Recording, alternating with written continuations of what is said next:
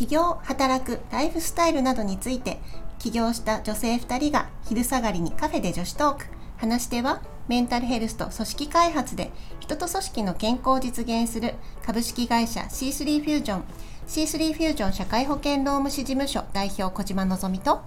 働き方から企業ブランド力を上げる米沢社労士事務所代表の米沢ひろみです。今日もよろしくお願いいたします。お願いします。と今日のテーマは夢の叶え方についてちょっとなんか恥ずかしい感じもしますけれども お話ししたいと思います。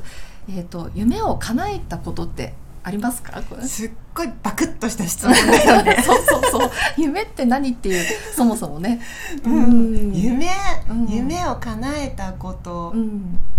どうなんだろう？ひろみさん、ね、そう。でも私はあの例えば、えーと、社労士になるとか、ね、独立をするっていうのはあの、まあ、計画とも言えるかもしれないんです。目標かもしれないんですけど、うんうん、まあ、夢というならば、えーと、叶えてきてるなと思ったりとかあとは、いつか本出したいなっていうものもあったんですけどそれも叶えられてるので、うね、うん、できてるなって思いますね。すごい、うん、私どうだ？でも確かに社労士になれたとか、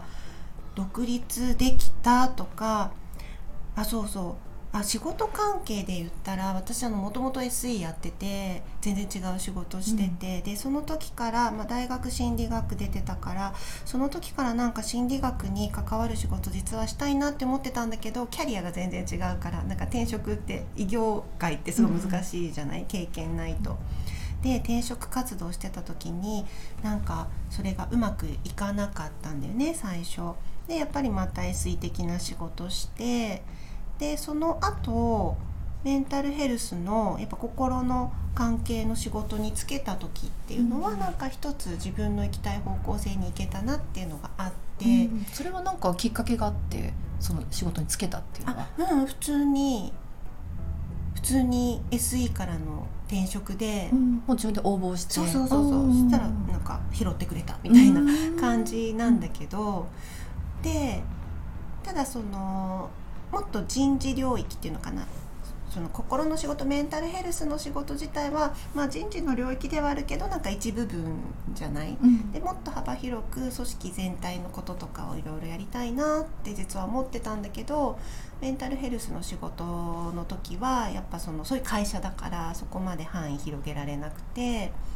でそれ20代ぐらいの時にそういう仕事したいなって思ってて、まあ、そっちの方向には向かってったんだけどふと気づくと今その仕事してんじゃんっていう。うん。うん。あそれは意識してきてたからやっぱなんか意識してたことがあのなんだろう提案してたりとかにつながってたのかしら。うん、ね、うんなんだろう、な何？これは。でも私あのやっぱ思ってることって普段の言動に出てくると思うので、うんうん、それにこう近づいていくと思ってて、うん、うん。だから、ま、無理だろうなできないだろうなと思ってると多分そのあの組織系の開発だったりとかの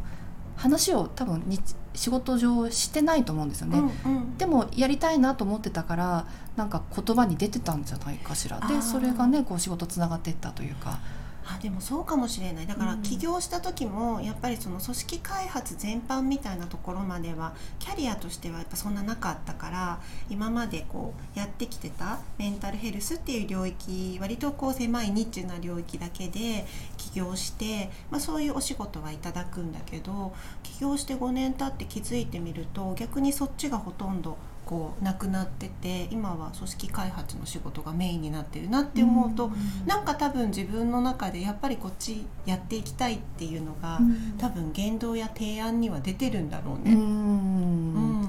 そうそう。だと思いますよ。うん、でね私も私は割とこう私はこう思うけどできないだろうなってブロックが強いですけどでもとは言っても人生振り返ってみるとあこれをしたいなと思うことはあできてるなと思うちょっとした成功体験があると、うん、あのこれをしたいなって思ったもの勝ちかなって最近はちょっと思ったりとかしてて、うん、うん、だからそれがこれをやりたいなでも無理無理って思ってると多分無理だし確かに、うんそうなんかねあのちょっと思い出したんですけど、うん、えーと、ある割烹屋さん？割烹屋さんっていうかあの、和食のお店のママさん、はい、あのおかみさんと話してた時に、えーと、その方がいつかこんなお店を持ちたいなっていうのを、えーと、絵に描いてたんですって。うんうんで、えー、と3年後ぐらいにその絵がパッと出てきた時にあ私これ全部叶えてるって思ったらしいんですよ。だからそれ聞いて思ったのがやっぱり絵を描くっていうことはなんか具体的にその頭の中にあるものを、まあ、絵に描き起こす。で自分はこういうお皿が欲しいんだなとかこういうインテリアにしたいんだなっていうことでこういうお店が持ちたいんだなっていうのをしっかりと自分であの自分に言い聞かせてることで多分日常的なあのそういうお皿見たら買うとかなんかそういう言葉に出てたんじゃないかなと思っていて、うん、やっぱりこう思ったもの勝ちだなっていうのを最近やっぱりちょっと思ってますね。あでも本当思ってやっぱ言葉にしたり伝えたり可視化していくっていうことが一番なんだかんだ言って夢叶える近道かもね。うんそうそうだから急にねなんか私が、えーと、来年には宇宙宇宙に行きたくてとか言っても それはちょっと無理かもしれないけどでもやっぱり実際ねあの行ってる人もね、うん、なんかなんでなんか誰なんとか社長とかね、行ってるし。行ってたね、うん、だからそれもねあ絶対無理かっていうとそうではないというか何年越しで計画立てればできることなんだろうし、うん、うん、だからやっぱりなそう考えると夢を叶えるっていうとあのしっかりとそれを自分認識して言葉に出して、やっていくとできていくものかもしれないですね。ん、なんかねそう、この間、あの青学のね原監督って、えっと、駅伝の箱根駅伝のはいはい、あの原監督っているじゃないですか、うん、たまたまその方の講演会をね聞く機会があって聞いたんですけどちょっとそれねメルマガにも書いたんだけどまさに本当に叶える力がすごい人だなと思って。だって33年間箱根駅伝にも全く箸にも棒にも引っかからないような弱小チームだったのが、うん、2004年に監督就任してから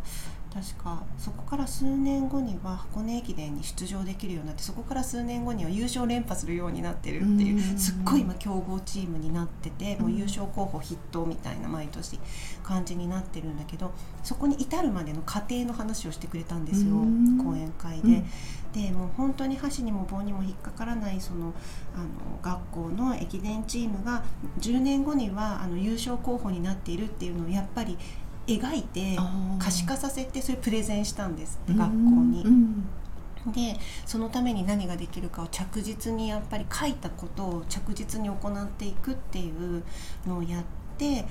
叶えていったみたいな話をしていて当時はこんな絵空事ってみんなに言われたんだけどでも自分はそう絶対これをやるやるために来たからやるって言って絵に描いて実現していったって話をしてたんですよね。だからなんかこうひろみさんがね今言ってくれたみたいなことで本当に。